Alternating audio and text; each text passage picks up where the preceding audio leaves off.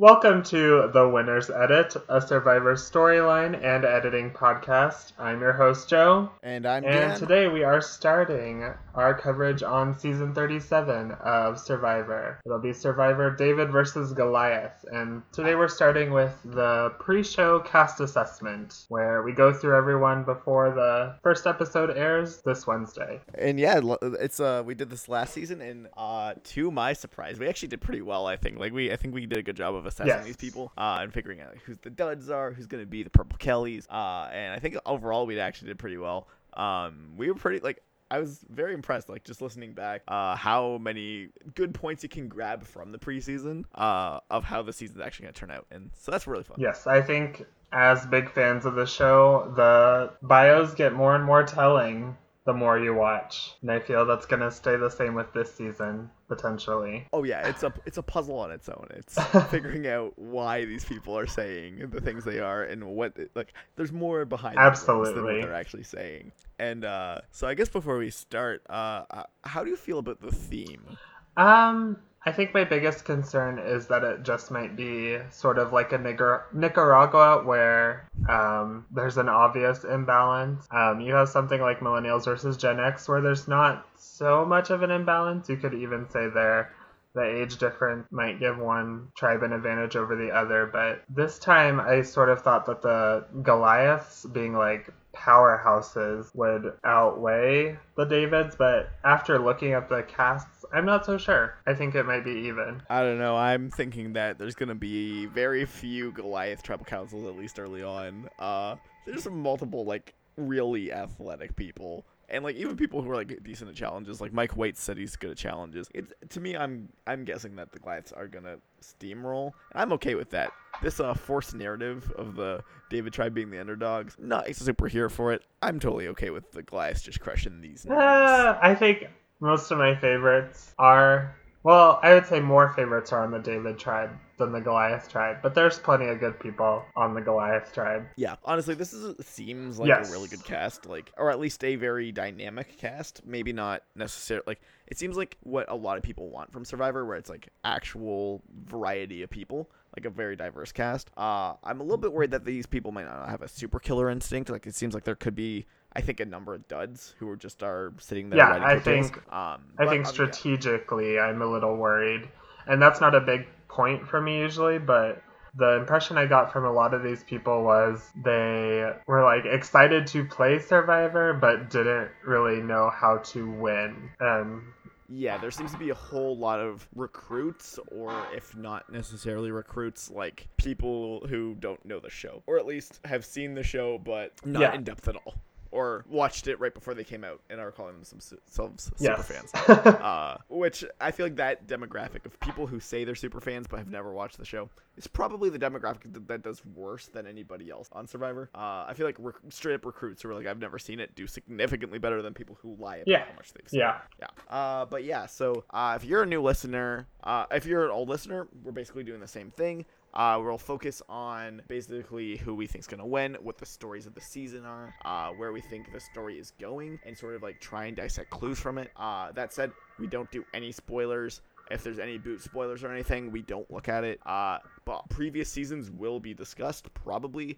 The nature of Edgic and sort of reading the edit is relying on patterns and things from previous seasons. Without that, it's really hard to discuss in a meaningful and cogent way. And so obviously we are going to talk about previous seasons. So if you haven't seen those and you plan on seeing them, probably check out a different podcast. If you're super into all of them and you're okay with hearing the winner named or whatever, definitely stay on.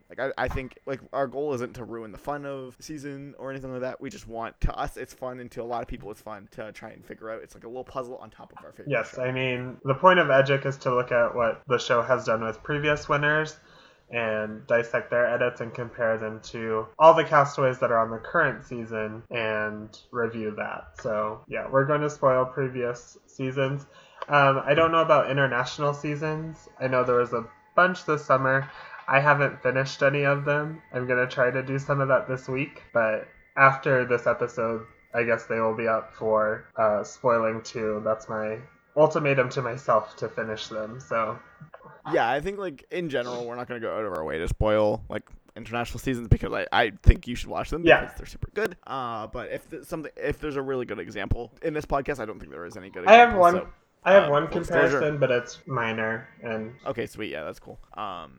But yeah, so that's the thing. Before we go any further, the only kind of spoiler I know is just about weather. Apparently the weather's really bad this season. I think that'll probably play a role. There's apparently multiple typhoons or something like that. And that's weather spoilers. But I don't think that really affects anything meaningful. And it probably won't even be touched on the show because we know how Modern Survivor is. Yeah, and really that's like if you had just watched the weather in Fiji during the time of filming, you would have known that. And that's not going to affect the game drastically, I don't think. Yeah, and I only know that. Oh, and before we go any further, so I've listened to all of First One Out. I've read all the bios. I haven't watched the Twitter videos, but Joe has. So I feel like together we have a very good view, comprehensive view of these people, even if the Survivor preseason was a little lacking this year. Yes, yeah, and I like that we don't have the same knowledge. So I think Dan will definitely point out things that I'm not seeing in these little 1-minute videos and bios that he got from their longer interviews on First One Out. Mm-hmm. And I'm sure there's going to be things that I miss as well. And that said, I don't have a whole lot else to say. I think the theme's a little tacky, but I don't think it's the worst. I do think it's funny that we have a Davey on the tribe. That's a great thing. And other than that, this cast seems diverse. But I'm a little bit worried strategically that this might be a little bit of maybe a Goliath pagonging off the bat. I think it seems quite likely. But yeah, let's we'll start with the David tribe because I'm thinking they won't be around this long. So we might as well talk about them at the start. They just are first alphabetically, so that's why I put them first. Yes. And we start with an interesting one. Bi Nguyen, a 28-year-old MMA fighter from Houston. So I think she's the one who stands out the most is, why is she on the David tribe? I think she's a MMA fighter. Theoretically, she wins MMA fights if she continues to be an MMA fighter. And if not, is she just unemployed and gets beat up? I don't really get why she's on... she's the one who I don't get why she is on this tribe at all. In any way. I feel like she's the one who makes the least sense to be over here. And most of the other ones make some amount of sense. She just doesn't make any sense here. But I'm guessing it's just so that it wasn't completely lopsided. Yeah, I read all the bios first, and it doesn't say what tribes they're on. And I was sort of putting them into their tribes, and I was like, oh, B, she's on the Goliath tribe, but no. And I guess it's because she's, scrappy and has fought her way up in MMA or whatever, but I don't know. Yeah, I think that's just a kind of a problem with the season is I think what they're really trying to say is, entitled / privileged versus scrappy and had to work for it kind of thing, but... and they just don't want to, there's no real way to explain that. So I guess it makes some sense. But B, I have absolutely no faith in to be anything good on this game. She's extremely bland in terms of talking and just being an interesting human being. Very, very, very, very bland. And for me, the most offensive thing about B is that she clearly has not watched some of the season she's saying she has. She was describing Ben's game on First One Out. And describing how gentle Ben was and how he never made anyone mad and how everything always went his way and no one realized. And he just tricked everyone all the way to the end, which is not even almost what happened in Survivor 35. So to me, she's very frustrating in that she's clearly either lying or completely delusional to the fact that she was either zoned out or doing stuff in the background as she was watching it, or she just didn't watch it and just knows the names of some of these winners and talks about the season, because this isn't the only one she talks about that. She clearly hasn't seen the things that she's saying she has, and to me that makes me think that she's gonna be overconfident.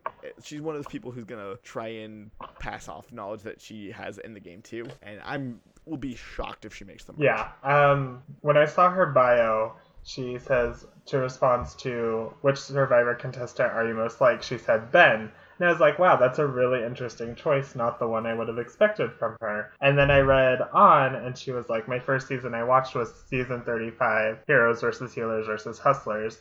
And I was like, oh, you're totally a recruit, it seems, because that's just the person to choose. Because a lot of people have just chosen winners, and I think I like the people who chose not winners more, but Yeah, to choose Ben is just like seems weird. The only one she's seen, yeah.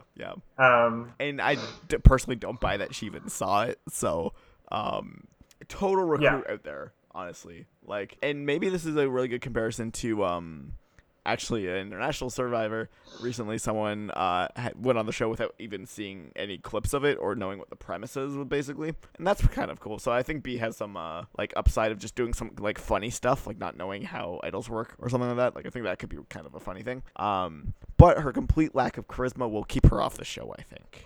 I don't know. I think being a recruit, it can really dampen you, or it can be really good. Like you'll adapt to it. A lot of these people, the way they respond to why do you think you'll survive Survivor is just like, I'm a strong person, so I can therefore do this. And it's not in depth, like any sense of how, it's just they can. And so it's not necessarily either way how they're going to be, but I don't know. I don't really have high hopes for her. I think if she fades into the background fast, we can disregard her.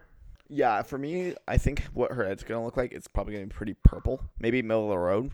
I think it's likely going to be fairly one note. If she gets anything resembling really good personal content or, like, strategic content or anything like that, like, if she gets, like, a really strong premiere, I think she's one of the people who's boring enough that you have to see as a contender. Because she's somebody who will absolutely be invisibled or at least put to a much later role if they don't have to make her a main character. So characters like this are the easiest ones to figure out if they won because she will not pop on screen. Yeah, I don't think. She can easily become this season's Chelsea. I didn't see it at first, but she might be the Chelsea. Yeah. I think she has that story where she lived in Thailand until she was 8. If that pops out immediately, it's something to look at, but otherwise probably not winning. Yeah, and I like for me, I like any people like this who can be ignored easily are always fascinating to watch because in my opinion that's how I clued into Michelle Fitzgerald because there's no reason for Michelle Fitzgerald to get the strategic content she was getting in Ko Wrong, and so that's a good little Easter egg and way to figure out like, oh, they're trying to tell me she's more than she is. B's one of those people who, if it ever seems like she's like a powerhouse, she's probably not. And so treat Edgic accordingly, in my opinion. I don't have a whole lot to say on that. Yeah, I think we've said enough. Like, I'm surprised how long we've gone on B. So I think we can move on to Carl Boudreau, 41-year-old truck driver from Houston. I really like Carl. I think he's got an okay shot, honestly. He seems extremely social. Like, he's very interesting to listen to. He's very charming. He seemed to actually be a good listener when Josh Wigler was talking to him. And he just seems like a cool, laid back dude. On the flip side, I think there's a chance he cares a little bit too little. He's like, I don't give a fuck kind of guy. He might give two little fucks. But I do think he talked a lot about leaving his morals at the door, not being afraid to lie, be a big player and all that kind of stuff. And that makes me kind of think he has Ben upside. Like, Ben was, like, a loyal dude, kind of. Like, that's how people saw him. But he had way more, like, sneaky, like, secret agent Ben, that kind of stuff. Like, that shows, like, tremendous game acumen. And Carl gives me major vibes of that. Like a lot of people are comparing him to Keith Nail, and I think that's not necessarily... Like, I think he's either a Keith Nail or he's a Ben, and I'm not sure which one. He either has, like, major strategic burnings or he has none. He's not going to be like a middle of the road player. He's going to be like on fire or waiting for his ticket to be punched. Yeah, the impression I get from him is that he is very passive and along for the ride. Like, his bio is incredibly short. Like, everything is a one-line response. Like, why do you think you'll survive Survivor? I feel that I can outwit, outlast, and outplay everyone else. Like, great. That's not detailed at all. Seems like a nice guy, but I don't know if I have good faith in him making it far. Yeah, and like the weird thing with him is like he says he's a recruit, but he's been watching since season 1. They just recruited him off Instagram. Apparently. That's interesting. Which is unexpected, but yeah, apparently. And I looked him up. He only has like 1,000 followers or something, so he just got like randomly found. It's not like he's a sensation or anything. He's a truck driver. He's a cowboy. I think a thing to watch for his edit. Ben got so much cowboy imagery throughout the season It's definitely something to watch for. I personally kind of missed Ben as a winner, and I think I see what I missed, and so I feel like people like Carl can be negative and bounce back from it as long as there's positivity to balance it out. He's somebody who could start softer than most other winners, so even if he's a little bit quieter in the first episode, I don't think that's a death sentence. I do think he's going to be along at least till the merge. Like, I can't imagine this guy goes really at any point before the merge. Yeah, as long as he's, like, somewhat physical and ends up on the right side of the numbers, I think he'll be there. But I don't know. I didn't really see that Ben upside to him until you mentioned it, and I don't know if I see it still. He says he's most like Cirie Fields, but because she never gave up and always pushed herself, which I don't think that's the right part of Cirie Fields to be grabbing if you want to win Survivor. That made me so mad, dude. Like, you're reading, like, that was the worst part about Game Changers, is that I think Cirie's legacy's been boiled down to a balance beam. And how sad is that? The greatest player of all time, in my opinion. At least the greatest to ever win. And just getting over the balance beam is the least significant thing Cirie's ever done in the game of Survivor. And it drives me nuts. That's apparently how people remember her. And it's definitely the thing that gives me the most pause for Carl. Because Ben knew his stuff. Yeah. Really well. Ben was like not a super fan, but like a closet, like hardcore fan at the very least. And so that's what gives me the most pause. I definitely think there's a chance this guy's just Keith Nail and he comes like sixth place with no real agency at all in the game. But I think he's somebody who could surprise. I got a little bit of like positive artist Sylvester vibes from him. Yeah, that's definitely possible. But like I think he's somebody who could easily be a fan favorite too. Like he probably has some Rooper upside. Oh yeah. Just in that he's like or like even Cody Nixon from Big Brother. Like he's very funny, and I think he's gonna be a good character. I really do. There's a chance he's like a grumpy dud, like Roger in Amazon, where he's just focused on the camp and all that stuff. At least in the first episode, but like I definitely think he has that kind of side, or like a downside, like a Mike Holloway, where he's just obsessed with the camp. But I think he might be like I think there's a chance he's a surprisingly popping character. Yeah, I'm interested to see where he goes, but I don't have the highest hope. That's honestly all I have to say for Carl Boudreau. So next up, we got Christian Hubicki, who is our Cochran of the season, our super nerd, our super fan. And I'm actually very high on Christian. I think he's going to do really well, but I can already see that everyone's going to hate this guy. Like the online community is going to hate this guy. He looks like Cochran, he sounds like Cochran, and he's less funny and charming than Cochran. And that's going to really hurt his MO, I think. I hope he doesn't regret playing because he seems extremely smart. The way he talks about the game is super fascinating to me. He seems like kind of like self-deprecating funny. I really think he could be like either a complete breakout character who everyone loves, the casuals love and the super fans hate, or maybe not do super well. I hope he doesn't kind of pay the invoice of the super fan, but I think it's a possibility, especially because I think his tribe's gonna lose a lot. I don't know. I feel like you're saying the same things about someone from last season, who I immediately was like, oh, this is Jacob Derwin. Oh, no, yeah, really? That's the impression I got. I think he can either go that way or go Cochran, where he has the stuff to make it further. It's just... Because I was high on Jacob Derwin, too. I think the thing is with people like Cochran or Jacob Derwin or... Christian Hubicki is they need to know how to be those first few days. And I know in his bio he says, if I'm talking to you and it seems a bit weird and frenetic, I'm just trying to like normalize to the pacing that we need to be at.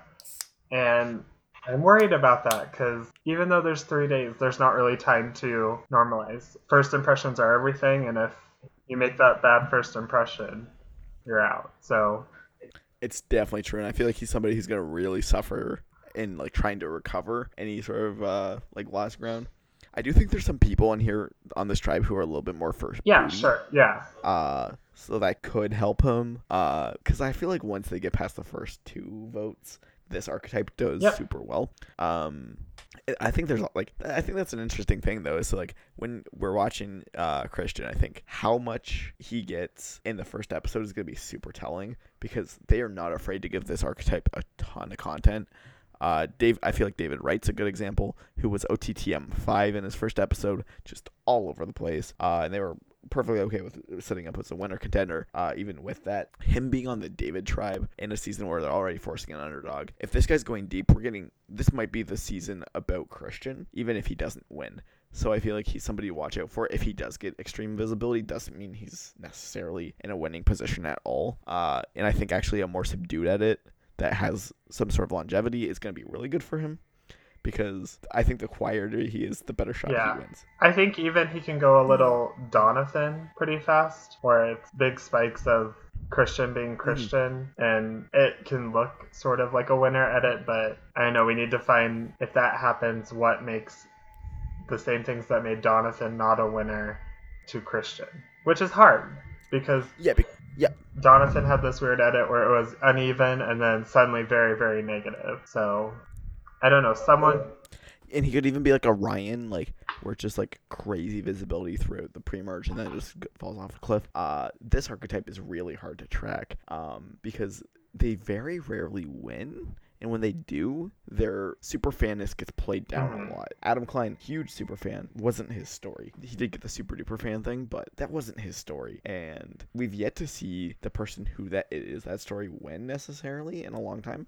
And I do think it's super hard to track that because it looks like a winner because they love the people who are super passionate about the game. But you got to be careful. I'm looking through his bio now, and I don't see anything to like latch onto in sort of like a sob story way. He's very like jovial and funny, but not like sympathetic in any clear way. I'm sure we might grow to love him, but not for any one specific thing. Yeah, I think he needs to get past the nerd thing really fast in his story, and unless he gets that, I'm not going to be seriously considering him too much. But it is what it is. So next up, we got Davey Rickenbacker, who showed up basically the day of shooting. He didn't do the preseason stuff at all, which is crazy. But I have no faith in this guy at all. I think he's Jacob Derwin. I think he's going to not do well in the game at all. He's apparently a social media mogul who has 2,000 followers on Instagram. Is a nerd, but only about The Walking Dead, it seems. He just seems like a tryhard who doesn't realize, like, has no self-awareness, in my opinion. He's a cosplayer and he like hides it from his friends, but it's for The Walking Dead. And, like, it just feels like he doesn't have social awareness because that kind of stuff isn't super nerdy anymore. Yeah, I think that's a problem with more than one person in this cast, is they describe themselves as a nerd almost just to get the credit for it. We'll see it come up later, but I don't know what that means necessarily, but it's just strange. It's definitely strange. Like, he is like, he's an enigma to me, where he talks about how he really wants to play big and like crazy and he's erratic, but I think he's more boring than he thinks he is. Like, I think he's one of those people to me. He reminds me a lot of Desiree from last season, where she talked this big game of like playing crazy, playing bold, and then was like invisible the entire season. I think that's what's gonna happen, and then he's gonna have like the Lucy Wong, Desiree. He does something stupid and gets voted out. That might be it. That's exactly. With him coming in last minute, he might just be like unfortunate, like due to the game first boot. But yeah, I think if he does make it a while, he's probably, the Desiree Reed is a good one, I think. Because he's just like, the world doesn't really care that you like The Walking Dead anymore. People are generally pretty proud of things that they love. Like, I feel like it's just, he's like a view that like isn't really around, and especially with a lot of these people who are that like giddy, excited about things. Yeah. People. I feel like he's just going to stick out like a sore thumb of somebody who's kind of ashamed of things they like. There's a chance he's like super social and he makes it far, but I don't think he's really going to have much of a winner shot. Yeah, just reading the bio was like so many like whiplashes. Like, there's the social media mogul stuff, and then there's the Walking Dead stuff, and then he breeds Siberian Huskies. He talks about how one of his Huskies died, and then he's like Christian, and it was just a journey. And this is a guy who earnestly believes that liking The Walking Dead is something that is super nerdy and unique to him. When it's like the most popular show on television. When it's the most popular show on the, yeah, exactly. Like, it's like, this is a guy who doesn't have self-awareness, or at least an understanding of how other people are. Maybe he has self-awareness, but he doesn't understand other people. and I think there's a good chance he's like the Chris Noble delusional comedy person. I really do. I think there's a chance they poke fun at this guy a lot, because he's really not in on the joke of how he is at all, I don't think. And I don't even know what this guy looks like if he wins. It's just, I think because his name is Davey, we have to see something like, I'm on the David tribe and I'm Davey. He hates I know, like David, yeah, the other thing I wrote was wants to make moves first and look at the results instead of thinking about the results from the moves first, and that a winner does not make.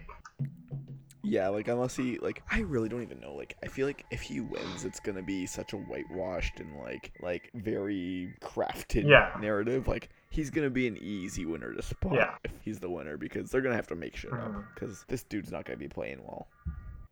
So next up we got our girl, your girl specifically, Elizabeth Olsen, who I think you really like. Yeah, I mean, yeah, I think I would fall for this sort of person, but she is, like, the over-the-top character of this season. Like, so many quirks and stuff. Just, she has her hat thing and all sorts of stuff. She wore a raccoon hat when she was giving birth.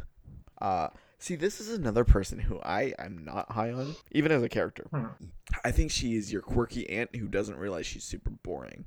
Yeah. Like, I don't know. Like, I think she thinks, like, in her bio, she describes, like, her pet peeves as, like, dull people. And I think, unbeknownst to her, she is a dull person. She was hard to listen to for the entire thing. She basically says the same thing about everybody else. Very similar to Desiree from last season, which is how I caught her being a dud. Every single person is, ooh, could work with them, but they could be untrustworthy. They could have a dark side. I feel this negative energy from them, but at the same time, maybe, you know, maybe they're good. Is a complete nothing answer to the question of, like, how do you feel about this person? Feels like she can't really articulate her points super well.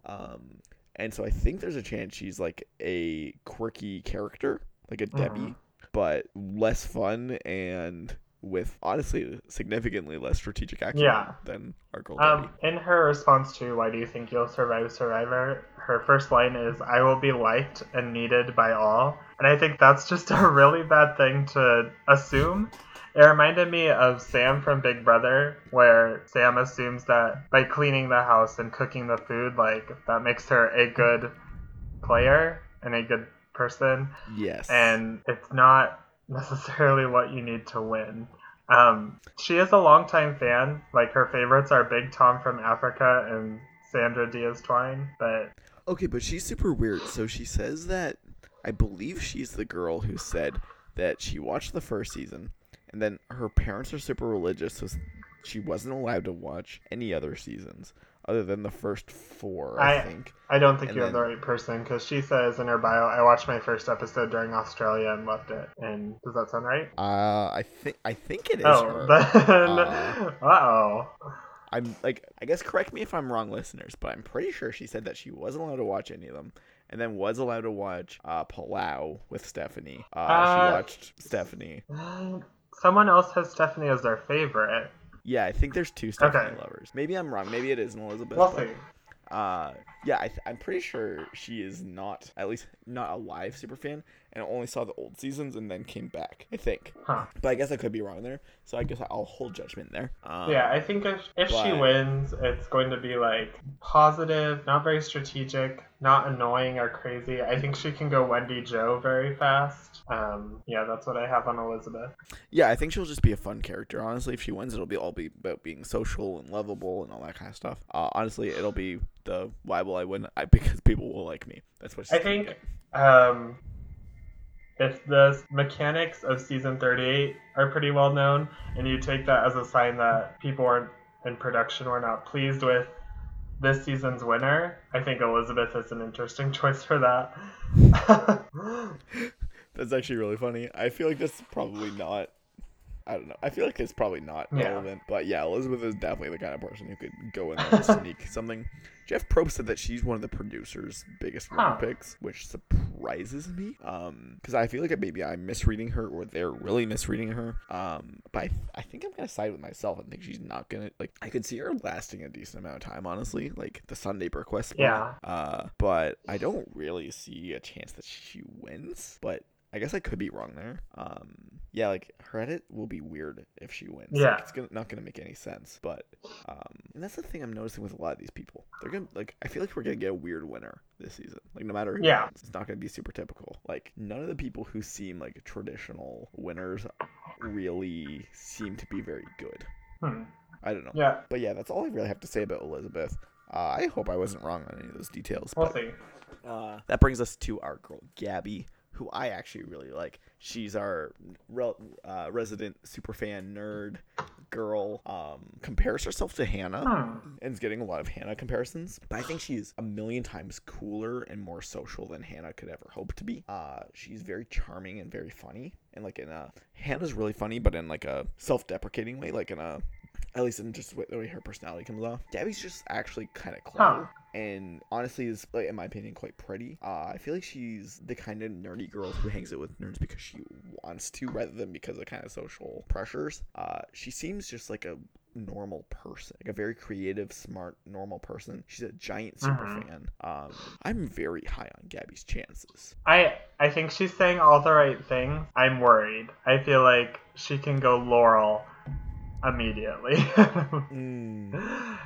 because Laurel had like pretty much the same stuff. She was a super fan but knew what to do with that knowledge, like not be blatant with it. But Laurel was an enigma, right? Like even last season I remember we were confused on who Laurel was, like as a character. Whereas Gabby makes sense to me. Gabby seems smart and like I feel like we were giving Laurel credit for being athletic and like knows the game, and like whereas like I feel like Gabby's not gonna stick out as noticeably bad in challenges. She seems very like, to me she seems like Hannah who can actually like bond with people. And like Hannah who can win a jury vote is basically what I see. But I don't know, like I could be wrong, but like she's I think I'm a big fan, and normally I don't like the super nerdy quirky round glass archetype girl. But I'm a giant guy. Yeah, I definitely like her a lot. I feel like she could also be this season's Kellyn. And, like, the farther we get from Ghost Island, the more it's like, Kellyn was a good thing. Yeah. She does compare herself to Aubrey, Dawn, and Parvati. And I feel like Aubrey and Dawn is a little scary. Yes. But she's jokey about her comparison to Parvati, so we'll see. That Parvati joke was killer, by the way. It was like, Parvati... If she were bad at flirting, really bad and only flirting. Nerdy guys liked her. Yeah. She's a technical writer, so she, like, writes to script, like, instruction manuals. And she does it because she wanted to be a creative writer, and she wanted to be a computer scientist. And it's a mix of the two. And that's just kind of quirky. I would love to be a technical writer. I think that's fun. Yeah, it's just a cool occupation, and like I feel like to me it seems like she has the right skills. I'm worried that you're worried though, because like I feel like you have a better like you have a good read on like the bad people. You know what I mean? Like when things go bad, you usually have a good pulse. I think it'll be apparent from the first episode what we're getting from Gabby. Yes. Like, cause yes, and I actually haven't seen it in the previews, but apparently like my friend told me that she's huge in previews. Like apparently she's up front and center. Which I don't know what to think. I didn't ask even what was in it because I consider those spoilers. But yeah, so Gabby is a mystery, but I'm leaning high because she seems to me like an archetype, but the best version of the archetype we've got. At least preseason is from the people. Like Aubrey's obviously a great player, but if I was just comparing preseason Aubrey to preseason Gabby, I'm much higher on preseason Gabby, and I think that's super good for her. Yep. And she's, no matter what, she's going to be a fun character. For sure. I think whether she's first out or whatever. If she wins, it's going to be... Honestly, it'll be a hard one to see. Because she could just be herself and win. They won't show any, like, panic attacks or anything, though. Like, she won't. I think if she gets, like, valleys and peaks in content, which is a little bit of a pun because she's a mountain climber. But if she, like, has big episodes and then, like, invisible episodes, probably not winning, but... Yeah, she needs consistent visibility, but, like... I feel like she could look cartoonish. She could look authentic. Like I feel like she has a lot of mileage in sort of the actual storytelling. Yeah. That's honestly all I have to say about Gabby. Next person, I have nothing to say about really. Jessica Pete seems like a total casting dud. Really? I feel it's interesting. She's our youngest contestant at 19, and plans to lie about her age, which... is smart. Yeah. Everyone in First One Out calls her as the... Oh, 19. Well then. I think that's terrible for her because she's gonna lie and say she's 21, and everyone's gonna be like, you look super young. She looks super young. She looks 17. Mm-hmm. Like she looks like a 17-year-old. And I think she's going to have a really hard time lying about it. Yeah. And I don't think it's going to matter too much. Like, I'm sure people will just be like, yeah, I understand. It's just that thing where it matters at the end because no one wants to give $1 million to a teenager. But she, of course, has to make it that far. She said she likes Stephanie LaGrossa from Guatemala, which was a red flag for me because I think however many years we are from Guatemala, liking Stephanie from that season is strange and, a weird choice. I at least say Palau. I don't know. It's definitely weird. She's the one, like, honestly, I feel like is the Chelsea. Like, she just seems like a total dud to me. Like, I listened to her in an interview twice to try and really, like, get who she was, and I didn't. She's the one who I don't really get why she was cast. I'm guessing it's because she's kind of pretty, 19, and, like, likes the show. But, it's, like, I just don't get much of, like, a personality from her. She talks a lot about her work as a waitress. And, like, is definitely in that mode of a 19-year-old who, like, thinks that their life experience is really unique and fresh and unlike anybody else. She really seems to think that Josh Wigler doesn't know what a waitress does. And, like, that she works with older people is, like, the big crutch of the argument that she uses of, like, this is why I'll be good because I'm balancing personalities with my co-workers. It's just really bad. To me, she seems like a girl who takes her, like, high school job a little bit too seriously. But it's so hard to say. I can't even imagine like, if she wins, it's going to look so weird. I honestly, my prediction for the season is that the winner's going to be easy to see. I don't know. There's so many people who just make no sense if they win. So I feel like there's going to be a lot of people that you can eliminate fast. And I feel like there's going to be a lot of people that are like, why are they getting this look? But yeah, I don't know. What do you think? I think Jessica will be really obvious if she wins. I think it'll look something similar to, like, Sarah Telecky from Australian Survivor 2 or 4, depending on what world you live in. I think she could go... Even Michael Yerger, honestly. If she gets the Michael Yerger edit, I think she could win. I think that's, like, on an 18-year-old girl, I think that's a killer edit. But especially someone who's less, like, of a good character, in my opinion. It has to look like Michael's edit and also, like, not... The edit can't be hiding all the things that made Michael's edit bad. Because the big thing I said last year was... Michael's edit looks really good, but there's a lot of flaws in it that don't show up in the Edgic bar. I think she could get a Libby edit. She kind of reminded me of Libby a lot, where there'll be big moments and then a lot of invisibility. And she won't know, and at this point, they don't know that Libby wasn't a huge character. You know what I mean? Like, I feel like there's a good chance she gets cast in a similar vein to Libby. Like, she actually reminds me a lot of Libby. So yeah, I think that's exactly what I expect. Is like nothing, some really great confessionals gone. I expect the very on and off edit for Jessica. She's not gonna be invisible like Chelsea. Libby's a great example.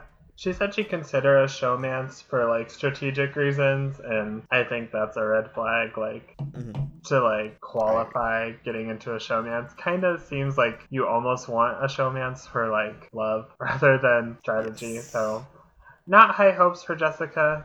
I mean, it'll be interesting if she's winning. She seems a lot like pre-merge to me. Like, leaving on a swap tribe seems really good in my, like, mind canon for where she ends up. All right. Next, we got our girl, Lyrsa Torres. So, Lyrsa, I'm worried. I am extremely worried. I really, really like her. She's very charming. I don't even know what to, like... She's older than a lot of them. She has, like, interests that I imagine they won't like too much. She reminds me a lot of Katrina Radke, who was the first boot in Triple H. She just doesn't seem like she fits in with this group of people. She's from Puerto Rico, and I don't know. She wants to play a Sandra game, but everything about her is, like, not how Sandra plays. Like, she talks about how her biggest fault is she's too loyal and too honest, which, like, I think people argue that Sandra was loyal to the people she was loyal to, but the way she puts it almost sounds like she's loyal to anyone who will give her the time of day, and that's scary. Honestly, I said she reminds me of myself when I play, like, online Survivor games, and that is not a good thing. Like, it's the type of person who, like, wants to believe in anyone and often gets burnt for it, so... It's also super weird. So Lyrsa is a doctorate candidate or something, and her bio says that she's a ticket salesman. Yeah, an airline agent. Yeah, it's very weird. They were clearly trying to make her seem not impressive in the casting department, because she's she's a chef and she's a doctorate for the history of chefs or something. Yeah.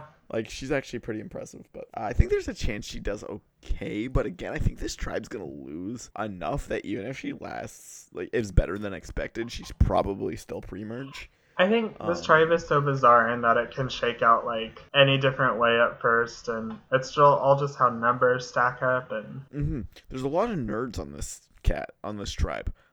Christian, Gabby, Nick, Davey. Davey, if you ask him, but I feel like Christian and Nick are just gonna get along. I feel like there's a chance Lyrsa can sneak into a majority alliance, but the more they lose, the more trouble she's just gonna be in. She says she's good at puzzles, and I really hope she's really good at puzzles, but is she gonna be better at Christian than puzzles?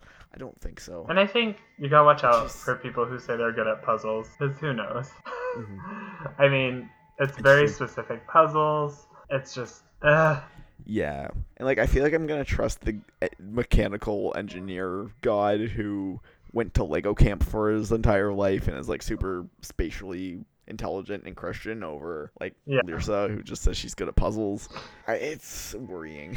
I think she's probably going to be low visibility regardless, but it needs to be a little more than that, just consistently. Oh, I think she's going to be, no matter where she places, super over the top. Really? Huh. Yeah. She seems like a big character that they'll at least try to milk, even if she's the first boot, which I think is extremely likely. Huh. She's really fun to listen to, honestly. She's got a good I feel like she could give good confessionals. Her best case is she's Ty, where he somehow avoids tribal, but she's just on the wrong tribe. Yeah. Honestly, if Lyrsa was on the Goliath tribe, if you swapped her with just somebody, I would actually be quite high on her. The early game's gonna be really tough. Mm-hmm. I don't know. I'm worried. Okay. We got Nick Wilson, who is a Survivor super duper fan. He's a rap patron. He's huge into the show. I've interacted with him quite a number of times online. He's a public defender, defense attorney. Yeah, public defender. For his hometown. It's actually kind of an inspiring story. He goes back because he thinks his community needs him. He's got a big smile. He seems like a nice enough guy. I don't know. Terribly low on Nick. I did not get good vibes from Nick at any point. I feel like he's kind of out of touch with himself. His words to describe himself are charming, outgoing, and intelligent. That's very haughty. Yes. Just coming off as the redneck attorney, and somewhere in his bio he says, he wants people to call him Kentucky. Oh boy. He's talking about what's your reason for being on Survivor, and he outlines three things: adventure, money, and fame. When he talks about fame, he's like, I do not care about fame. These days, Survivor contestants are only famous for about 6 months anyways. And I just think... It's a good point, to be honest. You think so? I think he's either really overestimating it and that Survivor contestants aren't famous anymore. There's people who watch the show and then the other people don't care. But if you're in the fan group, you care about these people forever. We're still... Yes, yeah. It's a bit weird, but... It just felt like a weird, off-putting statement to make. Yeah, I think he means, he's not after Instagram. Yeah, sure. Basically. But it's very flippant. And yes, and that's the kind of vibe I get from him is he seems charming, but he seems almost like in the first one out, he's making a lot of weird inside jokes to Josh. And it just seems like he's he wants to be cool, I think, is the vibe I get from him. He really, really, really wants validation. So he's someone who I really think can sink into the Laurel trap. I think he's a really good parallel to Laurel, not only because the rap patron thing, but he's someone who wants people to really accept him and think he's cool. He feels like and like he feels like Chris to me. Yeah, Chris Noble. I think it's a little harsh, but I can see it. Like, I can see the similar like sentiment. And for being a rap patron, his analysis of the games he talked about were not super good, in my opinion. Like, not super strategically understanding of what happened and like what people did wrong. So that's another worry I have for him, is like he seems like he's a super fan, but he seems like the wrong kind of super fan to really take advantage of it. So I don't know. Nick Wilson is kind of an enigma to me. I don't think he's our winner. I really don't. No. If he's our winner, he's going to look like JT, honestly, like straight up. Yeah, if it gets 2OTT or 2N, he's done for. And he even compares himself to JT, yes, where he's like, I'll either win or get myself home with a massive swing for the fences. And I think we'll see which of those is true very quickly. Like, he could be, like, if he turns everyone off really quick, as it seems like he could, I think he could be first boot if it's that kind of season. But who knows? Yep. Yeah, I really think he could be on first boot watch, and I think that's wild. Like, I think he could be Zane Knight really easily. I mean, like, really, yeah, really easily. Looking at, he's super religious. I think that could turn off some people. Well, on this tribe. There's like a bunch of religious people, like, but not on this tribe. Carl, right? Like, Davey, couple, you got B, Jessica. Davey. Jessica, so yeah, there's enough, but like, I don't know. I'm like, that alone will worrying. People are already eyeing on to that he's like, he prays before every meal and all that kind of stuff. Yeah. I think it's something to like. I think he's gonna be an interesting person no matter what. Like, I think he's actually, I think he's good casting. He's gonna be interesting either way. And he definitely cares about winning quite a lot. I do think there's a good chance that he flames out super fast though. So I don't know. Nick is a weird one for me, where it's just like, I don't know what to expect from him. Yeah, but we'll get whatever he is pretty quickly, I think. Yes, he's going to be such an easy one to figure out if he's in contention or not. Any negativity kills this guy. Mm-hmm. He needs to be a good old boy. Yep. Speaking of potential good old boy, we got our Pat Cusack here, who the season was based around, which Jeff won't shut up about saying. Huh. Yeah, it's so... Pat Cusack is their sort of figurehead David champion of the David tribe, and John Hennigan is the champion of the Goliath tribe, and that's how they came up with the theme. Those two, the difference between Pat and John. And Pat seems like a really, really good character. He's gonna be over the top positive no matter what he does. Like, he could be the absolute worst, and they're gonna give him an over the top positive at it. Mm-hmm. He is Mike Holloway exactly. And people think he's like. Preseason are calling him like Russell Hand. I think they're gonna be really shocked. I think he just looks kind of Russell Handsy, but yeah, he's obviously not. He kind of looks like Ben. I think he actually has Ben upside. He's a super fan. He's been applying every season since season one. And honestly, like, I think he has a decent shot. Yeah.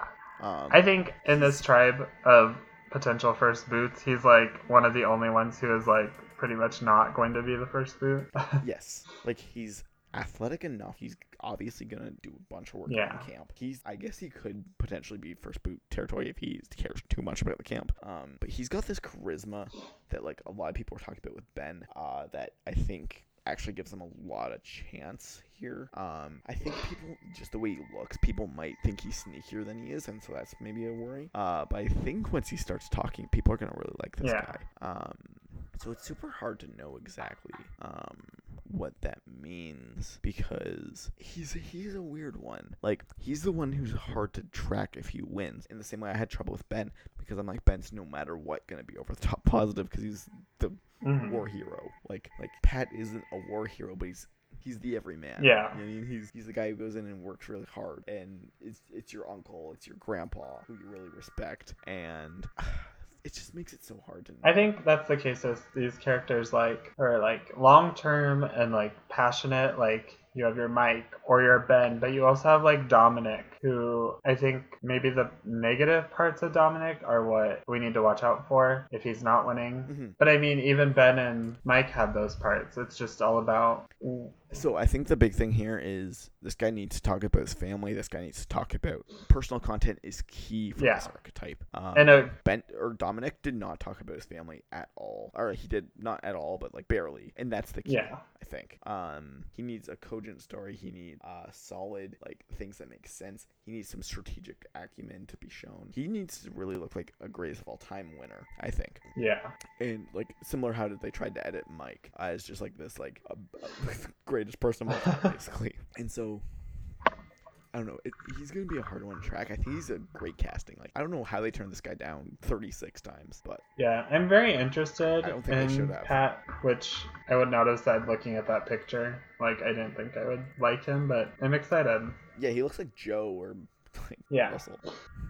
And I think there's a chance that this guy is like, I don't know, like he's been playing forever. He's like a very like chill dude, it seems like, in real life. But I think there's a chance there's like a like burning passion that makes him like really want to win. And like maybe he is Russell Hansie. I think there is the possibility of that. Mm-hmm. But I don't think he's that schemy. Like, but like he is a super fan. Like it's very weird. Like he's kind of a mystery, but like I think no matter what, he's making it pretty deep, and he's going to be an important part of the season. Yeah. It's just like, is he playing himself, or is he checking his morals at the door and really like bending it up? I think he's the one to watch in terms of like, he's the one who I think has the biggest like there's the biggest like swing in where he could and what kind of character he ends up being. Yeah, I think the big thing looking at the David tribe is seeing who the leaders are and how they're being portrayed, like on both sides, and just going from there. Because like if Pat's not a leader, I think it's a little less likely that he wins, but we also need to look at how he's fitting into that background. Mm-hmm. If he's invisible, he's in trouble. Yeah. So like, oh yeah, for sure. But like if Gabby's not necessarily the leader, but like has a lot of confessionals talking about her side strategy, I think that's a good point for her. It's just how different people fit into that tribe's numbers. Yes, game. And like the best thing that can happen to Pat is that the Davids don't lose a million challenges. You like, think so? I think Pat's pretty okay if they lose and lose. I just feel like he's not the kind of guy who can survive a pagonging. You know what I mean? Like some people can turn that around. I don't think Pat's that kind of person. Pat just looks too much like if you're the majority alliance, you're not letting Pat too long, if it's like really, unless he's in the majority alliance. Yeah, that's why David needs, like the David tribe needs to win challenges. Like, I don't know. And that concludes the David tribe, which I personally think not many of these people are going to be around for too long. I do hope some of them are, specifically Gabby. And honestly, I'm pulling for my boy Christian too. I usually like these super fan people that everyone else hates. So give me those two. Hopefully they aren't Kellyn. Kellyn was also my favorite last season preseason. So take that with a grain of salt, because I changed my opinion quite fast. That brings us... Pardon? Yeah, no... Like, the fact that they went with orange again is... they don't have that orange... Yeah, for the underdog tribe is... the curse of Malolo. But, I don't know. I think they should have made the Goliath tribe. Orange and purple, like... Orange. But, speaking of the Goliath tribe, this is a weird one again to start with. Just like B. I feel like B and Alec should be on different tribes. We got Alec the bartender. I guess the Goliath of the bartending. This guy is in... this guy belongs in the no-collar tribe. Yeah, so he seems like... He's a strange one. Way. Like, everything he says is like, my man, dude, bro. Like, and like, even when like Josh is like, so what's your strategy? He's like, I'm going to put strategy in between my, like, man, like, who should we vote out, man? So he seems aware of the fact that makes him seem less threatening. So, like, potential Devin upside, but, like... Yeah, hey, generally the idea I got was, like, I looked at that picture and I was like, oh, no. And then there were considerably less, like, red flags. He seems like a normal dude pretending to be a social dude. Like, he seemed pretty normal. And... I don't even know what to do with that. Like, it's a very weird cat. Like, it's almost like Tyler in Big Brother 19 or Big Brother 20, sorry. But like without the like super fanness. Like he watches, he's seen every season, it seems, or at least a majority of seasons or whatever. But so he knows the show pretty well. But his favorites are still Joe, Ozzy, Malcolm, all them, and that's who he wants to be. Like Jay is his favorite. It's very weird. I think he could be very similar to Jay, where he's like a good shot of winning, makes it super deep, but doesn't win.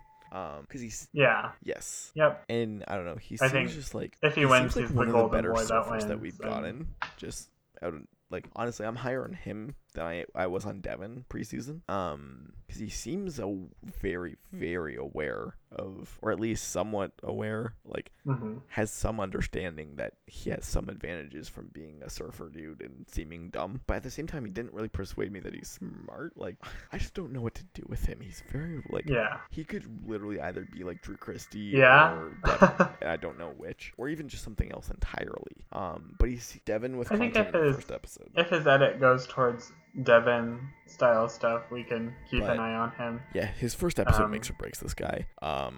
Yeah, because I feel like First One Out didn't do a good job situating who he actually is. For me personally, but he seems like he gets along with people, and the thing that I think is very possible that 3 weeks from now we're like, oh my god, he's getting JT's at it, I think is extremely possible. Oh, yes. Yeah, what I wrote is like a somewhat positive, just above more edit, which is guy is JT to a T, backstabbing people with a focus on social game. So if he's winning, is Jay's JT. Like a villainous this guy, I think. Like, Jay had that villainous side to be willing to cut people, to be willing to find idols, all that stuff. This guy seems more like almost like Fabio, honestly. Like, I feel like if he wins, he's voting in the minority a lot, and like, And like, he's somebody who I actually think has win equity. If we go back a ways, maybe Maddie Whitmore. How we've been talking. I really don't think many of the David tribe has much win equity. This guy, I think, actually has a decent amount. Like, he'd be one of the people I'd put on the board as like, could win this game. I don't have a whole lot to say though, because he is a mystery. Just very like surprising, because I read the bio and I was like, this isn't funny, the guy I was honestly expecting. Like, a lot of the things, and I watched the video and it was also like, funny. Don't know what I was expecting. Like, had like a good read on people, which is super important for this archetype, I think. All right, next up we got Allison Raybold, the Goliath who doesn't want to be a Goliath, and in my opinion, it's no shot at all. I think I'm really excited for Allison. Her hobbies include getting to the bottom of bottomless breadsticks at Olive Garden.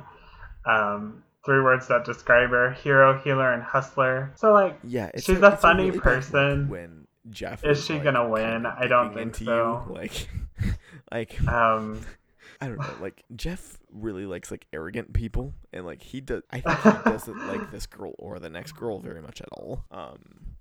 Because she was like, what do you mean? I'm a doctor. I went to med school. Like, I tried super hard. And it's like, yeah, but you had a doctor dad who, like, supported you and gave you tips. And some people don't have that. Like, look at Pat. And now look at you. Like, do you really think you belong in the same tribe as Pat? Like apparently, like, on the mat, she has a fight with Jeff about it. And, like, I don't know. Like, she also just seems very, like... I don't know. Like, she was in pre-med and then she was in medical school, and it seems like she doesn't know much about the world. Like, she doesn't understand people as much as she understands just like school. Like, she seems like very book smart, and that's it. And like maybe funny. She says that her goal is to like show that medical people can be fun. Like, I don't know. I just feel like she's not the right person to be playing a game, like a social game.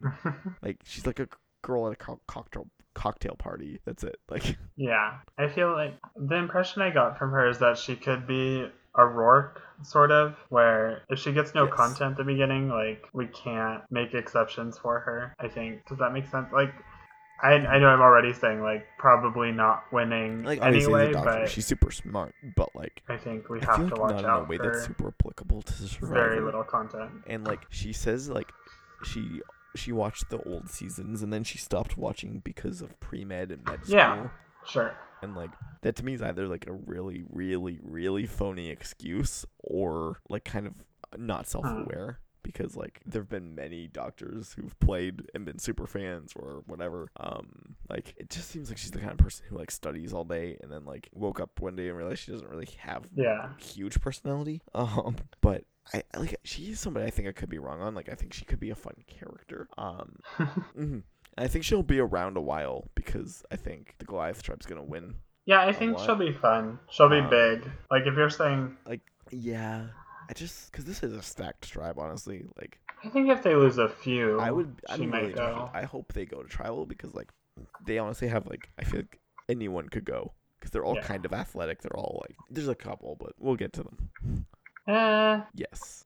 Yeah, I agree. I would like to see. I feel like there's a really obvious first food on here, and then because I think some interesting stuff spreads out a little bit at this tribe. But Allison, like, is somebody I think I could be wrong on. Like, I think she could end up being, like, super fun to watch and, like, maybe way better at it than I think. But she didn't really give me much in First One Out personally. I don't think she's not going to be a dud. She's good casting. I feel like, I feel like Allison might be that person we keep coming back to. I feel like, but maybe Allison, like, if she gets a consistent edit. You have to deal with so many different personalities. But yeah, I don't know. I think I'm higher on her than I think I seem. I think I'm seeming very negative on her, but like, I think she's in the merge. I think she probably plays a somewhat important role in the season. Just she doesn't seem like a winner at all to me. Like, I feel like she's like eighth place, but who knows? So next up we got Angelina Keeley, Adam Klein's friend from Stanford. Not sure. Yes, she seems.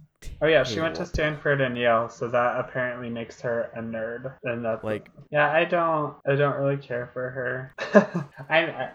I'm getting her a little confused with Natalia right now, but everyone seems to not like her. Preseason. Yeah, like apparently she's super rude to producers. Not feeling great about her. Is every like literally when they were like describe her, everyone's like super entitled, super rude, super like bossy. She just seems to have like the worst combination of traits and qualities for being good at Survivor. I almost wouldn't be surprised if Adam Klein suggested she do it as a, like knowing she'd be like a first boot. Because, like, she was class president or whatever of Stanford. But, like, most people who are class president aren't actually the most social people. Like, but she seems to think that it was. Like, that she was the coolest person in school because she was class president. Which isn't really how university class president works. But I don't think she realizes that, or at least she's playing it up for the cameras or whatever. Jeff Probst calls her significantly more high maintenance than she thinks. She refers to herself as super laid back, and everyone's like, digs. That's not good. I really don't think she has any chance to win at all. Like, she doesn't seem super athletic either. Like, to me, if the Goliath tribe's going to lose challenges, I think she's a good chance to go home. Yeah.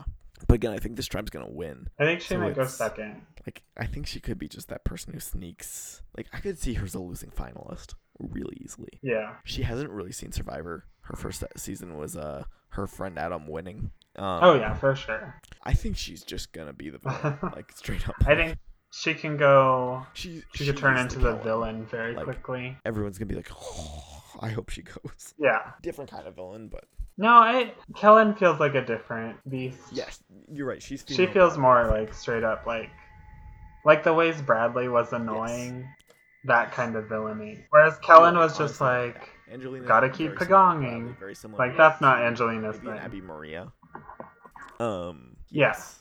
I think if she's winning, she's like very game body CP with maybe like the only positivity is that her husband's going to be like redeployed and she needs to win for them. But she wins her. It's going to look weird. I don't see it happening. She's going to be a way less fun character. Because I'm excited to watch her. Like, I think she can be fun to watch. But I really don't think there's a universe where she wins. Like, she just seems. I could see her being medevaced or quitting. Like, she seems really in that mold to me. Like, I don't know. It just seems like they don't like one, the producers don't like her very much, or like apparently from First One Out, she'll go up to them and like roll her eyes, and they'll walk away. Like the producers, like they won't help her.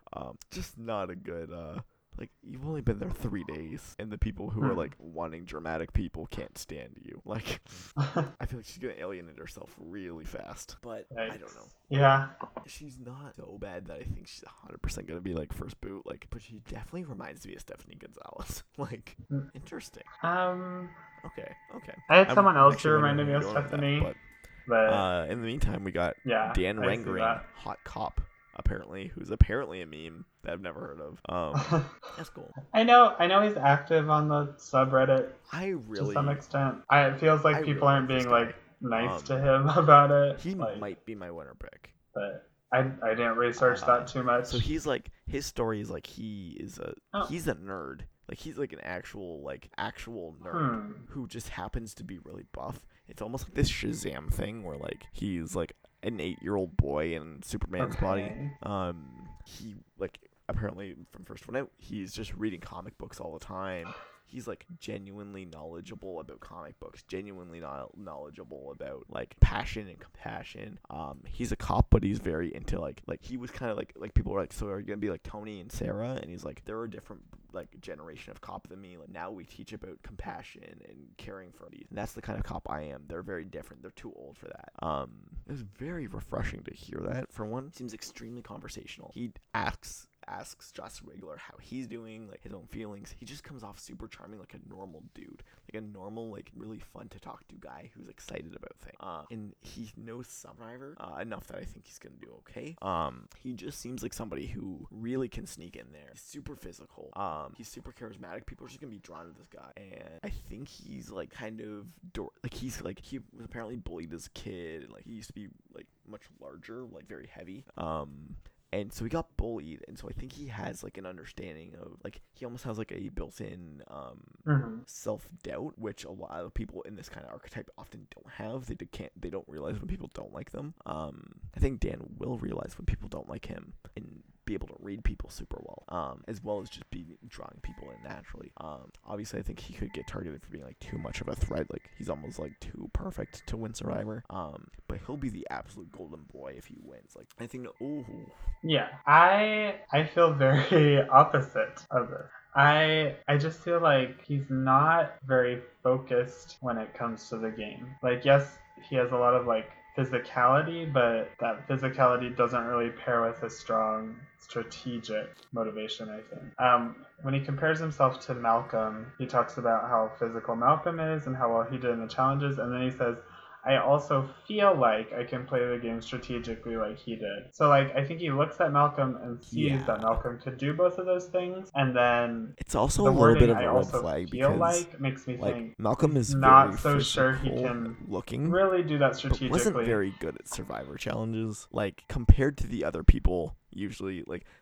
It's not like he's bad at challenges, but, like, it's not like he's Ozzy. It's not like he's Joe. Not like he has this incredible challenge performance record. So that's a little worrying. Yeah. I think saying he's different from Tony and Sarah is not great either. I mean, it's nice to see someone who's not a dirty cop, but I think there's a reason, like, when you play the dirty cop, you get far. And so I think if he's really stuck on that, like, sort of compassion sense, like, yes, he'll easily survive till merge, but then I think immediately it's like, oh, it completely depends how he decides to play, because he needs to keep these big guys around. You know what I mean? Like, he needs to meet Shielded, I think, because he's just too obvious that way. Like, he'll just get taken out. Like, I think he's a late gamer, no matter what, like, at least merge. And he just needs people to cover there, because people are just going to want to kill this guy really fast. Yeah. And I think the way he talks, where he's like, I can relate to anyone, like, that doesn't sound like it's relating to the people who are already going to be, like, powerful because they're a physical asset or something else. I think this is a guy who's going to have. It doesn't seem like his intention might be to keep to know that he has to other strong people. Or else he could. I think this is a guy who could control the game really easily, have a really strong grasp on it, and, like, lots of agency or none. And it completely depends on if he's willing to actually work and spend and make those bonds and use those bonds not just as bonds but as social, like, strategic relationships. That's what he needs to prove ASAP, because that can keep him safe. Because I think he's got the social down. I don't think there's anyone more social on this season than him. Yeah, it's just. Does he have any strategic foresight at all? Yes. Yeah. I think he can go sort of Mick trimming, where he's very. I think if this guy gets to the end, no matter what, basically he's winning. I think almost no matter what, he's getting a good edit. He's going to be a fun character, I think, 100%. One, because he's kind of famous outside of it, and also he's just a fun character. He's probably my favorite. He's just very charming. And I think that says a lot, and is probably a decent sign for a social game. But yeah, like, definitely in the merge, and I think has a good chance to win personally. I think there's enough big guys. I think there's enough threats, quote unquote, that he's not necessarily the biggest one. And even if he is, I think he's social enough that people won't want to vote him out. And, like, maybe he can have an immunity run or something like that near the end. All right.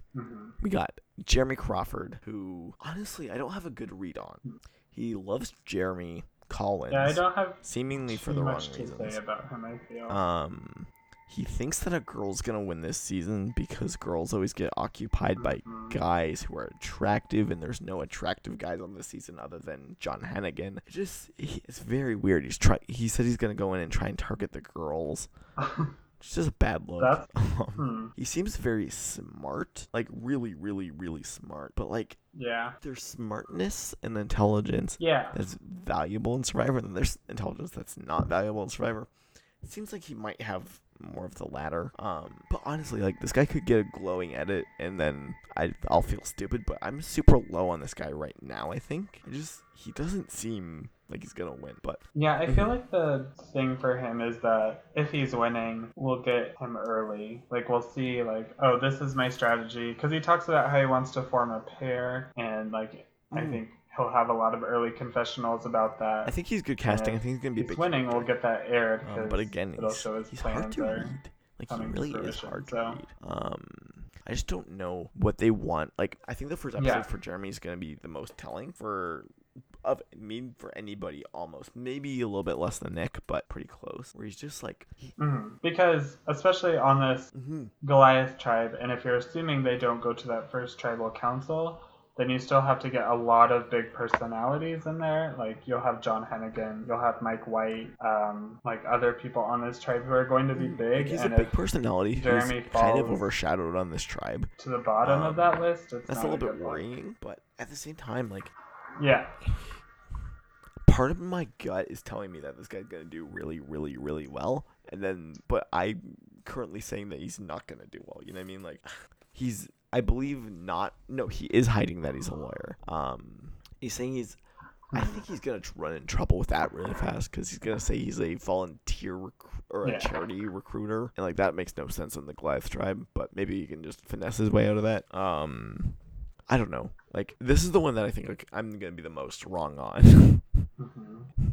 No matter what. Like, yeah. I would probably in a power ranking put him kind of high, because, like, he just seems like the stereotypically good person at Survivor. But part of me just thinks he's going to get, like, swap screwed or something. Like, something just seems wrong. Like, I don't know. Yeah.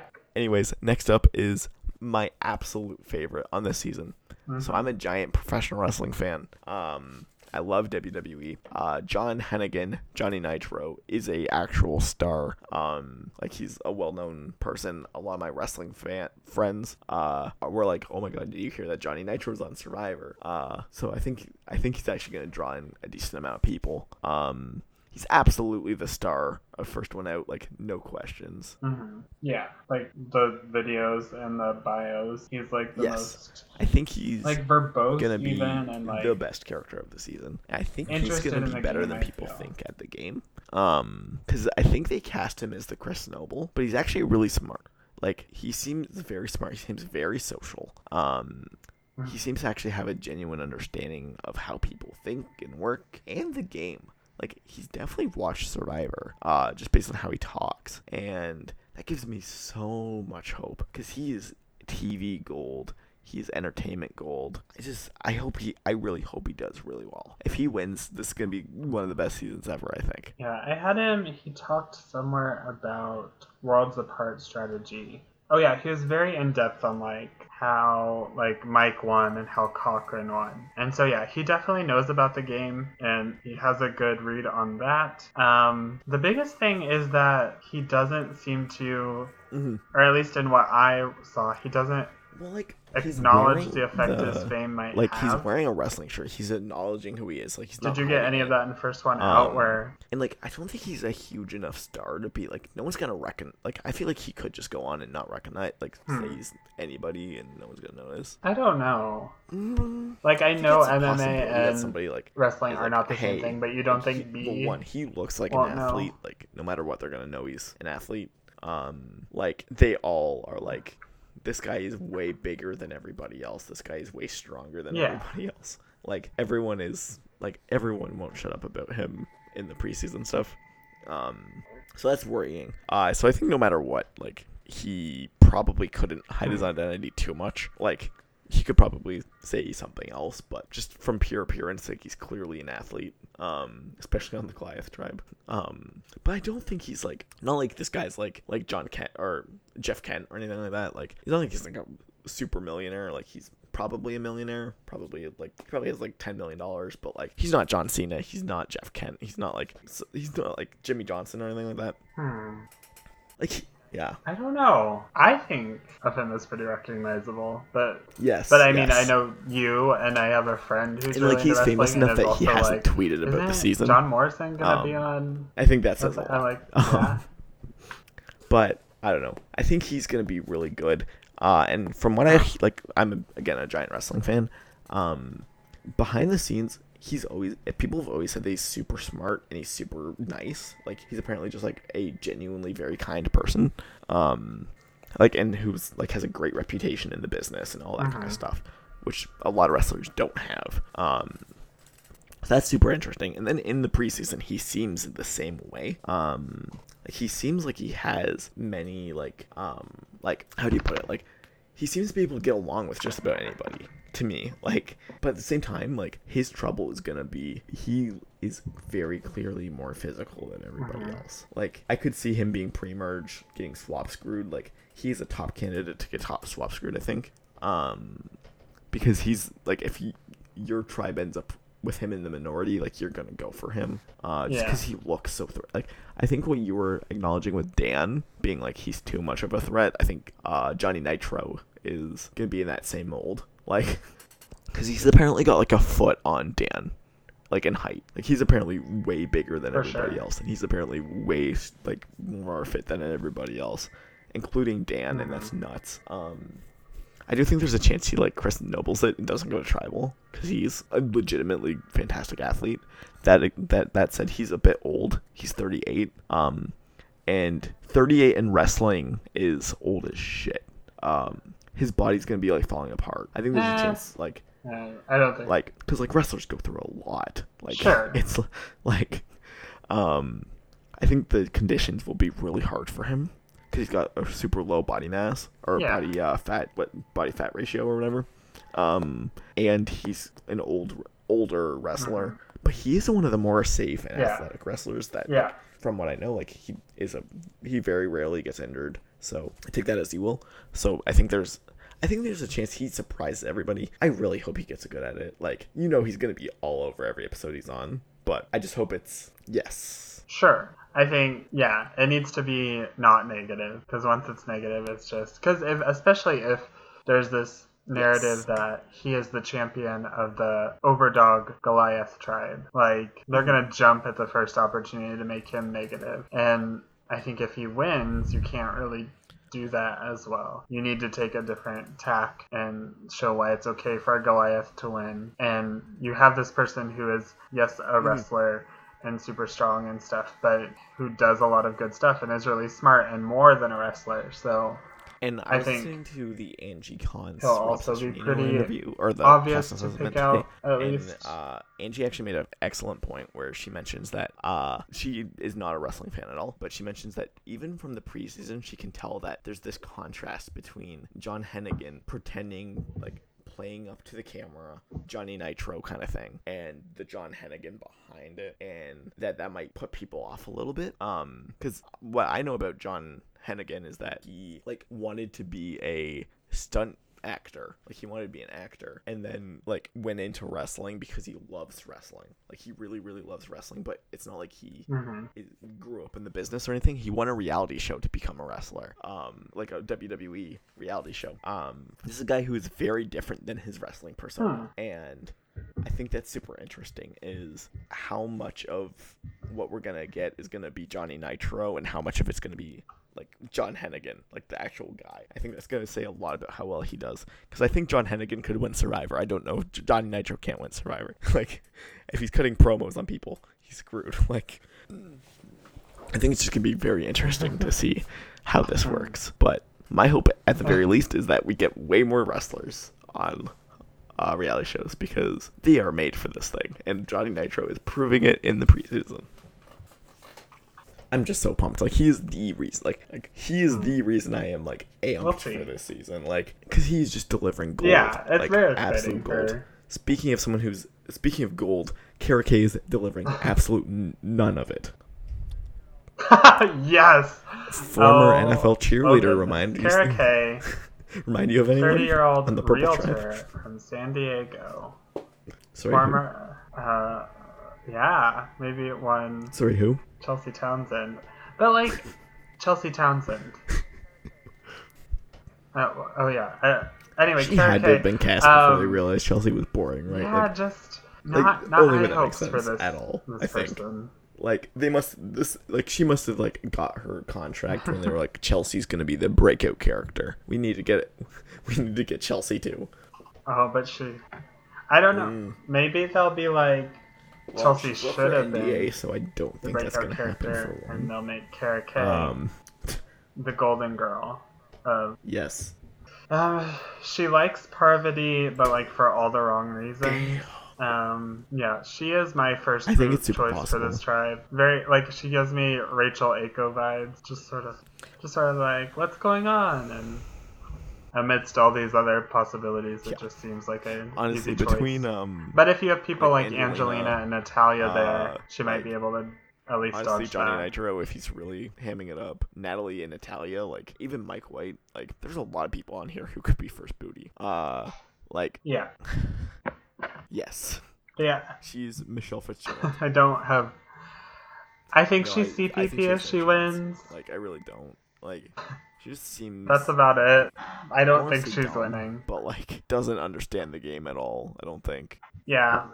She feels like Chelsea, like, did, but, like, I don't see any of the upsides that we did get from Chelsea as the season went on. And like not very many, but we could see that Chelsea was actually competent for Chelsea. And we were like she seems strategizing boring, with people. I don't see that from Kara. Kara seems super boring, but not going far. Like she seems like worse Chelsea. Like I think she'll be more visible, but like she's a better character than Chelsea. But more visible, less longevity. I think honestly, I have nothing to say about her. Like more visible, but that's she's clearly a shame too. Like I just Why did they cast her? I think she's the weakest casting on. The entire thing. She just has like nothing going for her. Watch it, she's the best character. But yes, true.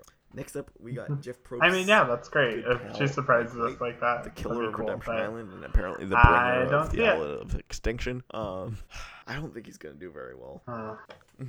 Yeah, which is weird because he's a fan of the game. Like super big fan. Like obviously enough sway to like get big mechanics out. Yep. But the impression I get from his bio is he's very interested in like having the experience. He's not interested in doing what it takes to win it. Yeah, he could. I think he's just there to see how long he can make it. Everyone knows who he is. And First One Out, like they're like, hey, it's Mike White.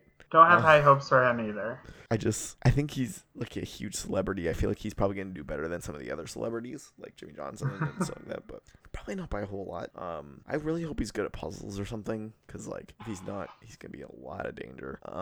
He's somebody who easily could be first boot. Probably not. Like Jeff probably won't let them, but yeah, he seems funny. Yeah, I don't think so. Unless he's like first boot and he's like, Jeff, why'd you let me? I would say Mike White is almost 100% getting an idol in the game. Where I got to live at some point. He's gonna find one. I think so. Let's lock it in. He's gonna find an idol. He's obviously super funny. He's obviously gonna get so many confessionals. And I think he's just gonna be a good character. I just hope he isn't a complete clog in the game. Like I really hope he isn't, because in First One Out he was saying his strategy was like he's gonna go to everybody, say I'm rich already, I just want to be here as long as I can. Yeah, and like he honestly seems really arrogant. Like really, like really cocky. Like he's apparently just gonna go to people and be like Josh Wiggler was like, so what if you're the first one out? And he's like, yeah, I win everything else anyway, I'm already rich, who cares? Like he's like the worst super fan. Like if I didn't like him, like obviously I'm a film person. So I'm a big fan of Mike White personally. Just he's like good casting but bad casting. Like he's good character casting, but like yes. Yeah, you can see that in which survivors he likes. He likes Jonathan Penner and Rob Sesternino. Yeah. Which like Rob was good and like but like Penner had his moments of good but not always good strategically, but both were good characters. And so it's not bad to be a bad character, but wins, this is the winners at it. So like probably was right. Looking at who's winning, it's not Mike White. And like I have a lot of faith in Survivor producers, so I don't think Mike White's gonna win. I just, like, I don't even know. Like, I think he's going to be pre-merge, but, like, I could honestly see him anywhere except winner. Like, runner-up makes a lot of sense to me. Like, I could definitely see someone drag him to the end. I actually hope he makes it really far so that John Hennigan has some breathing room. Is, like, not the most famous person. I don't know if fame, like, even though it was, like, John Hennigan's not acknowledging his fame, I don't know if it's so much of a concern because of the way the tribes are set up, where everyone is purportedly a Goliath. So it's like, yeah, it's famous, but... You're also, like, super honestly, if Mike was going to win a season, it's probably a season like this where there are people like Gina, so... He might not even be the most rich person on this cast. Natalie might be more, because she's a publishing executive or something. I think there's a chance she at least rivals him. I don't know. Anyway, I don't know. And from what I understand, he was really good on The Amazing Race, like, as a character. I don't actually watch The Amazing Race, so I don't know. He's a lot of people's favorite, though, on that. So, but apparently he's very, like, experience-y. Don't remember a ton. And honestly, I hate the, like, I'm just here for the experience. Like, Mike White, you can probably buy an island. Go buy an island. Hopefully he's fun, though. I hope he actually, like... Part of me hope is that because he is kind of, like... like, he has money outside of it that he will just kind of try cool things. So I hope that's the case. I really hope he doesn't Laurel, because if the rich guy Laurels, like, as in just leeches onto somebody and goes, Yeah, that's even worse, because, like we're saying, Mike has the, like, life risk to be able to do that. Whereas Laurel, you can be like, well, I don't want to take risks because this is, like, my only shot. And she is, like we talked about, her should be going occupation out there and swinging for the fences. It pays to be risk adverse, so... trying to be the most memorable survivor ever, and, as far as I'm concerned. So, like, if you're on there, if you... get Jeff Probst to put you on, like, you better be really swinging, in my opinion. All right, we got Natalia Azouka. Yeah. She's the other, like, her and Jeremy are the two, like, giant Azouka, I think that's right. Really? No. I feel like a lot of what we said about Angelina applies to Natalia. In her bio, she talks about her pet peeves.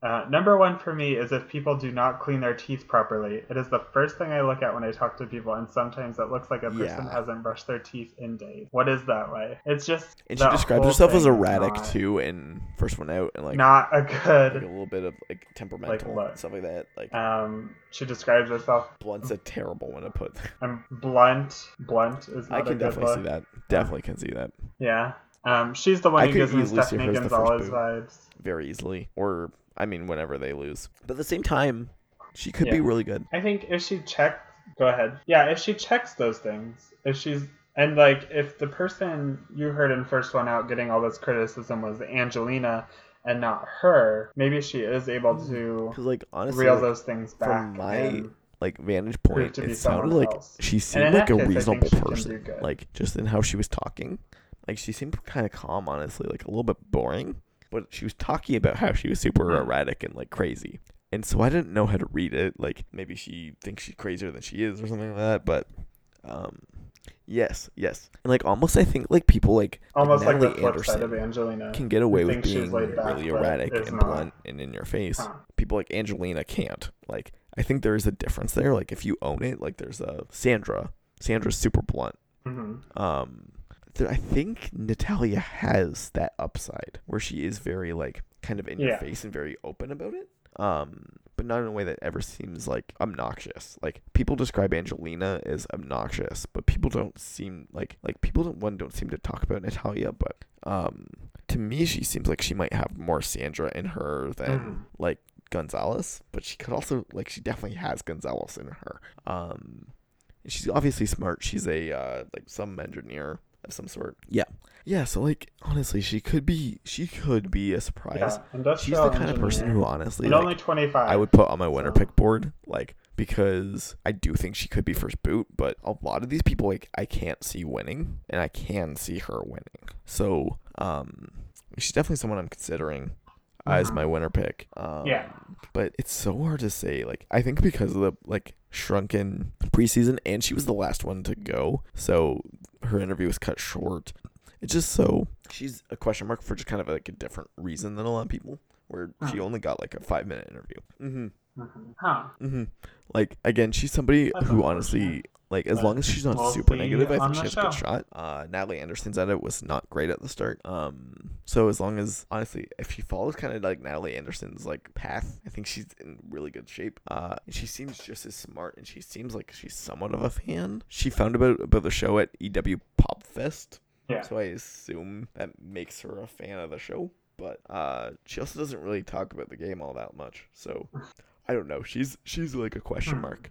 And finally, we have Natalie Cole, who I have, again, no faith in her to win this. Last but not least. Everyone describes her as the mom. And she seems kind of like the opposite of that. Huh. Like, she seems like the hardened, like, badass in the publishing field. Like, who isn't gonna give people hugs, and like everyone's like, I can't wait for her to like Alex, like she's gonna be like my mom out here, like I'm a mama's boy. And from what I understand, she doesn't have kids. She's not a mom. She doesn't like caring for people, and she's like very blunt. I think she's just gonna make like there's gonna be like tonal whiplash from what people are expecting. I think yes. Huh. I don't know, because she seems to know her fault, so. I think she can see stuff like that and play to it rather than not. Mm-hmm. She compares herself to Kim Spradlin. I think that's a good look for her. Wait, really? She is, like, the oldest woman to be on the show since Jane Bright. Wow. Yeah, I think new cast, maybe. Wow. I don't know if there's someone older than her, like, who is a returning, but... It's actually shocking, because she's only, like, 51, isn't she? Oh, wow. Yeah. She's 57, but she talks 45, but she talks about how people always see her as younger, and I think she's going to claim she's like 35 or something. That's wild.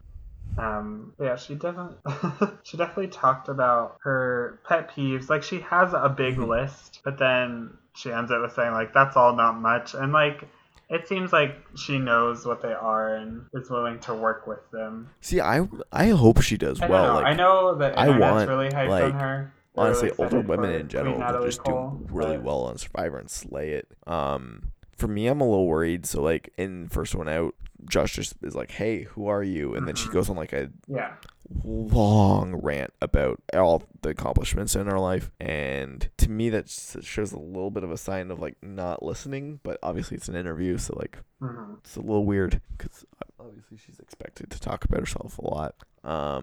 I just, like, again, like, this is a person who I don't have a good read on where she's going to end up, because she could easily be first boot, like, really, really easily, but she doesn't seem like it to me. Like, seems like she's going to last a while, and, like... Yeah, I think, once again, it really depends on how this tribe shakes out. It depends a lot on how Natalie is, if she really can check all these things about herself, because if, like, they're in that circle and they're introducing themselves and she just lists all her accomplishments, especially among people who are put on a tribe of accomplished people, like, that's a really bad look. But I think if she is able to check that and sort of realize she can be the mom figure for a bit, and, like, the best modern example, honestly, for her, like, or not example, but comparison, might be Chrissy, who also is, like, in a male-dominated field, like, broke the glass ceiling, all that stuff. Like, Chrissy did great. Yeah, Chrissy had no problem with the social game. So, like, the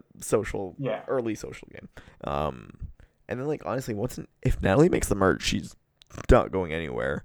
She definitely has that Sandra Slee upside of, like, if she's in the merge, like, no one's going to be voting her out for challenge prowess or whatever. So I don't know, I'm high on Natalie, I think, like, in some way. Yeah, she definitely needs to watch out, just like Cirie, just like Sandra need to watch out at the start. And there's enough people who could blow up that I think she might do okay. Angelina could blow up.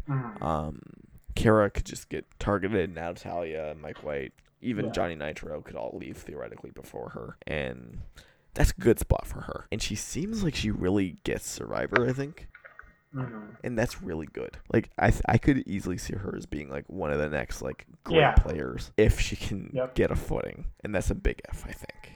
All right. So that concludes all the people. So before we go, we're just gonna get some bets out here. So who do you think is going to get the opening confessional, Joe? I want to be obvious and be like John Hennigan, but also, like, I don't know. I kind of feel like they'll give it to someone. I think we're going to get Christian Hubicki or Pat. Maybe like Angelina. Pat, or, I'm going to go with Pat. Or something. I think it's going to be Pat. Pat and then John is going to be the first confessional. Pat feels like the... Fuck. Yum. I feel like it could go someone, John, Pat. Yeah, you think... Like, I think it actually... I'm going to lock it in John. It up nicely as they're coming in on whatever vehicles they John come bragging or something. Being like... I think it's about... Goliaths always win. I always win. I'm the shaman of sexy. I'm the... Whatever. The Wednesday night delight. And then Pat's going to be like, I'll work hard. Like... And then boom. Yeah. Yeah, maybe. Maybe like... I don't know. I'm going to go with John. I think Gabby, they're going to do the contrast at the start. You get an opening confessional. I don't know. Cool. Yeah. Sweet. I'm going to say... All right. And now, most confessionals in the premiere. I'm going to go with John again. Let's go Gabby. Just a bold choice. John again. Yeah. I think like John and Mike and... Names. Yeah, I think you're right. John Hennigan. Christian is also a possibility. Mm. Yeah. If it's a Jacob Derwin scenario, it could go him really quickly, but... Yeah, because I think I don't think it's going to be that. He's going to want confessionals. And I think, yeah, John Hennigan is least confessionals / do you think anyone's going to have 0 confessionals in the premiere? I think that's what we're sort of shooting for. B's going to get something in the premiere. Because I think she might be recognizable. Maybe like B? And like, I think she'll get something. I think she might even get like a intro to the David Tribe confessional. You know what I mean? Like we fight hard. Like I'm a fighter. We never stop punching or something like that. Like something very generic. That's true. I don't know. I feel like there's so many good candidates for that. I just can't imagine B gets less Elizabeth in the first episode than Kara, Gabby, or Lyrsa. Mm-hmm. Yeah. Kara's another pick. Kara or Natalia. Like, if Natalia's checking all her I definitely think it's between winning, B and... Like, that's a good first episode. No, not Angelina, sorry. Kara. Yeah. Allison, maybe. Natalia, maybe Jessica. Like, that's where you're going to... Kara. Yeah. One of these people is going to get a bunch of confessionals, and the rest are going to be invisible. They're going to give a confessional for her age. Mm-hmm. Maybe Davey. I think Davey could be completely invisible. A man, Carl is probably the best bet. That's true. I think it's so hard to say there, but he might be because the first episode's a little wonky. Like, first gonna get confessionals, but we'll see. First boot, I'm gonna go with Lyrsa. Yeah, I guess we go for. Yikes. I think it's definitely possible. I think I'm gonna very, go very Davey. Possible. He could definitely Jacob Derwin it up. I'm surprised you're not nominating Christian, honestly. Yeah. No, I feel like knowing that Davey came out last minute definitely influences me a lot, I think. And just the way he is, like if it was like the way Sierra Dawn Thomas came out last minute, but she's Sierra Dawn Thomas, so like she's just gonna fit in and... All right, and finally, kind of the most important. In a fun way, but Joe, who is your winner pick for Survivor David versus Goliath? Not ready for this. Okay, it is. Oh, this is one where often in seasons I'm like, I have so many choices. This one I'm like, it's hard. There's which of these three people a lot, and I'm gonna consider. Mm-hmm. I feel like they either go really strong or really low. And I don't know who's flipping what, so... Dang, I was thinking I was going to say that. I guess I can go. I'm going to go Alec Merlino. I think... You kind of need a Fabio. It just feels right. Yeah. Dang, okay. And, I don't know, he just seems like he has what it takes. He's in a really good spot on the Goliath tribe, mm-hmm. where he's like a strong man. I'm going to go with... And he's not like out there in any way. The hot cop. So... Mm-hmm. Yes. Mm-hmm. That's what I'm going to go with. I think he's got a shot anyway. Okay. Ooh, that feels wrong to me. I wish I would have got Alec, but whatever. We're good there. So, yeah. And I'm totally going to vote somebody else on Reddit to try and get a... In 2 days, we can reconfigure and... But for this, the most important part, I'm going to beat you. So, that concludes our episode. As always... If you're new, we have a website. It's thewinnersedit.wordpress.com. Okay. We'll post the podcast there. There's a contact form. You can send us questions, emails, comments, or you can email us directly at thewinneredit@gmail.com. No S. We can't afford the S on that Gmail. Yeah, there's only one winner. That's for the Gmail. We'll always post new episodes on Saturdays. There's only one winner. We'll share them on Survivor Edgic, r/r/Edgic. Again, also on the website, Pocket Cast, iTunes, Google Play, not Spotify. We're trying to get it on Spotify. But basically anywhere you can find podcasts, you can find us. Review us on iTunes. It helps. We'll put show notes. We'll put our own personal edgics when the actual season starts. Yep. And just anything else we think's fun. And so with that said, I hope this is a great season of Survivor, because it seems like it might be the last one.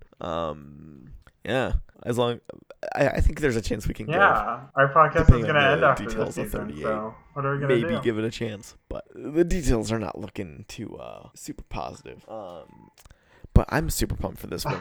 Like, honestly, this cast seems great, if not a little bit strategically wonky. Nope. But, no. Yeah.